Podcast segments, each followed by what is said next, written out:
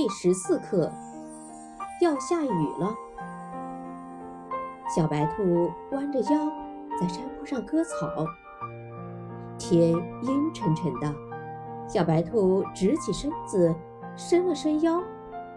小燕子从它头上飞过，小白兔大声喊：“燕子，燕子，你为什么飞得这么低呀？”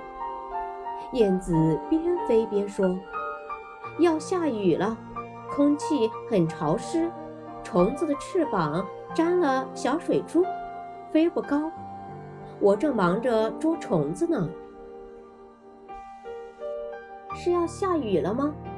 小白兔往前边的池子里一看，小鱼都游到水面上来了。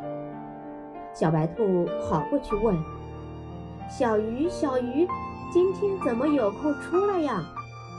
小鱼说：“要下雨了，水里闷得很，我们到水面上来透透气。”小白兔，你快回家吧，小心淋着雨。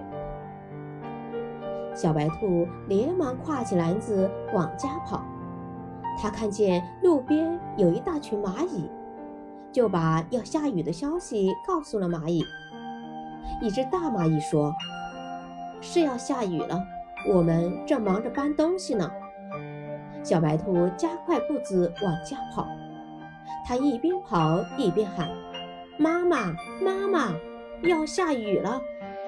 轰隆隆，天空响起了一阵雷声，哗哗哗，大雨真的下起来了。